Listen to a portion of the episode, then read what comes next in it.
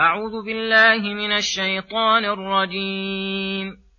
قل يا قوم اعملوا على مكانتكم إني عامل فسوف تعلمون فسوف تعلمون من تكون له عاقبة الدار إنه لا يفلح الظالمون وجعلوا لله مما ذرأ من الحرث والأنعام نصيبا فقالوا فقالوا هذا لله بزعمهم وهذا لشركائنا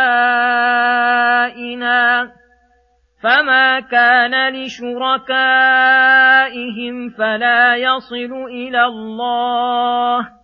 وما كان لله فهو يصل إلى شركائهم ساء ما يحكمون وكذلك زين لكثير من المشركين قتل أولادهم شركاؤهم ليردوهم وليلبسوا عليهم دينهم ولو شاء الله ما فعلوه فذرهم وما يفترون وقالوا هذه انعام وحرث حجر لا يطعمها الا من نشاء بزعمهم وانعام حرمت ظهورها وأنعام حرمت ظهورها وأنعام لا يذكرون اسم الله عليها افتراء عليه سيجزيهم بما كانوا يفترون وقالوا ما في بطون هذه الأنعام خالصة لذكورنا ومحرم على أزواجنا. وإن يكن ميتة فهم فيه شركاء سيجزيهم وصفهم. إنه حكيم عليم. قد خسر الذين قتلوا أولادهم سفها بغير علم وحرموا ما رزقهم الله افتراء على الله قد ضلوا وما كانوا مهتدين. بسم الله الرحمن الرحيم. السلام عليكم ورحمة الله وبركاته. يقول الله سبحانه قل يا قوم اعملوا على مكانتكم إني عامل فسوف تعلمون من تكون له عاقبة الدار إنه لا يفلح الظالمون. قل يا أيها الرسول لقومك إذا دعوتهم إلى الله وبينت لهم مآله ما عليهم من حقوقه فامتنعوا من الانقياد لأمره واتبعوا أهواءهم واستمروا على شركهم يا قوم اعملوا على مكانتكم أي على حالتكم التي أنتم عليها ورضيتموها لأنفسكم إني عامل على أمر الله ومتبع لمراض الله. فسوف تعلمون من تكون له عاقبة الدار أنا أو أنتم. وهذا من إنصاف موضع عظيم حيث بين أعمال وعامليها وجعل الجزاء مقرونا بنظر البصير ضاربا فيه صفحا عن التصريح الذي يغني عنه التلويح. وقد علم أن العاقبة الحسنة في الدنيا والآخرة للمتقين وأن المؤمنين لهم عقبى الدار وأن كل معرض عما جاءت به الرسل عاقبته سوء وشر. ولهذا قال إنه لا يفلح الظالمون. فكل ظالم وإن تمتع في الدنيا بما تمتع به فنهايته فيه الإضمحلال والتلف. إن الله لا يملي للظالم حتى إذا أخذه لم يفلته. ثم يقول سبحانه وتعالى عما عليه المشركون مكذبون النبي صلى الله عليه وسلم من سفاهة العقل وخفة الأحلام والجهل البليغ وعدد تبارك وتعالى شيئا من خرافاتهم لينبه بذلك على ضلالهم والحذر منهم وأن معارضة أمثال هؤلاء السفهاء للحق الذي جاء به الرسول لا تقدح فيه أصلا فإنهم لا أهلية لهم في مقابلة الحق.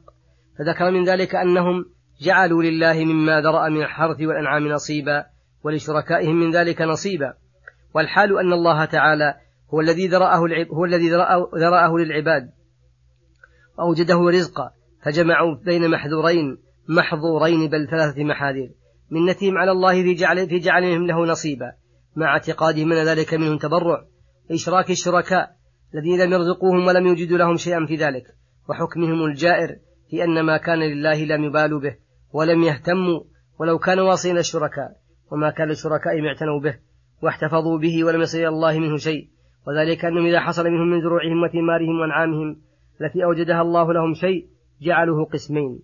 قسما قالوا هذا لله بقولهم وزعمهم. وإلا فالله لا يقبل إلا ما كان خالصا لوجهه ولا يقبل عمل من أشرك به. وقسما جعلوه حصة شركائهم من الأوثان والأنداد. إن وصل شيء مما جعلوه له مما جعلوه لله واختلط بما جعلوه لغيره لم يبالوا بذلك وقالوا الله غني عنه فلا يردونه. إن وصل شيء مما جعلوه لآلهتهم إلى ما جعلوه لله ردوه إلى محله. وقالوا إنها فقيرة لا بد من رد نصيبها. فهل أسوأ من هذا الحكم؟ وأظلم حيث جعلوا ما للمخلوق يجتهد فيه, يجتهد فيه وينصح ويحفظ. أكثر مما يفعل بحق الله. يحتمل أن تأويل الآية الكريمة ما ثبت في الصحيح عن النبي صلى الله عليه وسلم أنه قال عن الله تعالى أنه قال أنا أغنى الشركاء عن الشرك ما أشرك معي شيئا تركته وشركه. وأن معنى الآية أن ما جعلوه وتقربوا به لأوثانهم فهو تقرب خالص لغير الله ليس لله منه شيء وما جعلوه لله على زعمهم فإنه لا يصل إليه لكونهم شرك لكونه شركا بل يكون حظ الشركاء والأنداد. لأن الله غني عنه. لا يقبل العمل الذي أشرك به معه أحد من الخلق. من سفه المشركين وضلالهم. أنه زين لكثير المشركين شركاؤهم أي رؤساؤهم وشياطينهم قتل أولادهم وهو الوأد الذي الذين يدفنونه أو يدفنون أولادهم وهم أحياء خشية الافتقار والإناث خشية العار. وكل هذا من خداع الشياطين الذين يريدون أن يردوهم بالهلاك ويلبسوا عليهم دينهم فيفعلون الأفعال التي في غاية القبح. ولا يزال شركاؤهم يزينونها لهم حتى تكون عندهم من الأمور الحسنة والخصال المستحسنة. ولو شاء الله أن يمنعهم ويحول بينهم وبين هذه الأفعال ويمنع أولادهم عن قتال الأبوين لهم ما فعلوه. ولكن اقتضت حكمته للتخلية بينهم بين أفعالهم استدراجا منه لهم وإمهالا لهم وعدم مبالاة بما هم عليه. ولهذا قال فذرهم وما يفترون أي دعهم مع كذب وافترائهم ولا تحزن عليهم فإنهم لا يضروا الله شيئا. من أنواع سفاهتهم أن الأنعام أحلها الله لهم عموما وجعلها رزقا ورحمة يتمتعون بها وينتفعون قد اخترعوا فيها بدعا وأقوالا من تلقاء أنفسهم. فعندهم اصطلاح في بعض الأنعام والحرث أنهم يقولون فيها هذه أنعام وحرث حجر أي محرم لا يطعمها إلا من نشاء أي لا يجوز أن يطعمه أحد إلا ما أردنا أن يطعمه أو وصفناه بوصف من عندنا. وكل هذا بزعمهم لا مستند لهم ولا حجة إلا, أهويتهم وآراءهم الفاسدة.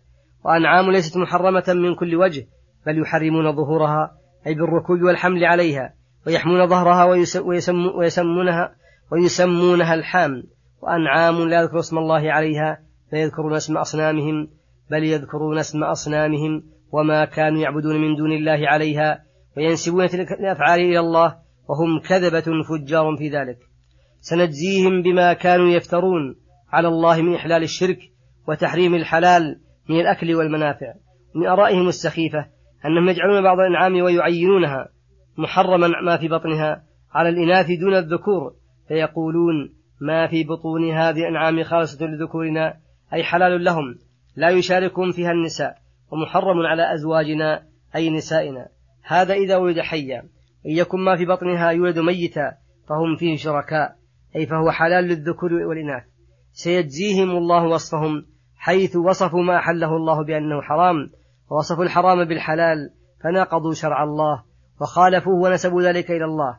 إنه حكيم حيث أمهى لهم ومكنهم مما هم فيه من الضلال. عليم بهم لا تخفى عليه خافية. وهو تعالى يعلم بهم وبما قالوا عليه وافتروه وهو يعافيهم ويرزقهم جل جلاله. ثم بين خسرانهم وسفاهة عقولهم فقال قد خسر الذين قتلوا أولادهم سفها بغير علم. أي خسروا دينهم وأولادهم. وعقولهم وصار وصفهم بعد العقول الرزينة السفه المردي والضلال. وحرموا ما رزقهم الله أي ما جعله رحمة لهم وساقه رزقا لهم فردوا كرامة ربهم. ولم يكتفوا بذلك بل وصفوها بأنها حرام وهي من أحل الحلال. وكل هذا افتراء على الله أي كذب يكذب به كل معاند كفار. قد ضلوا وما كانوا مهتدين أي قد ضلوا ضلالا بعيدا ولم يكونوا مهتدين في شيء من أمورهم. وصلى الله وسلم على نبينا محمد وعلى آله وصحبه أجمعين. إلى الحلقة القادمة غدا إن شاء الله. والسلام عليكم ورحمة الله وبركاته.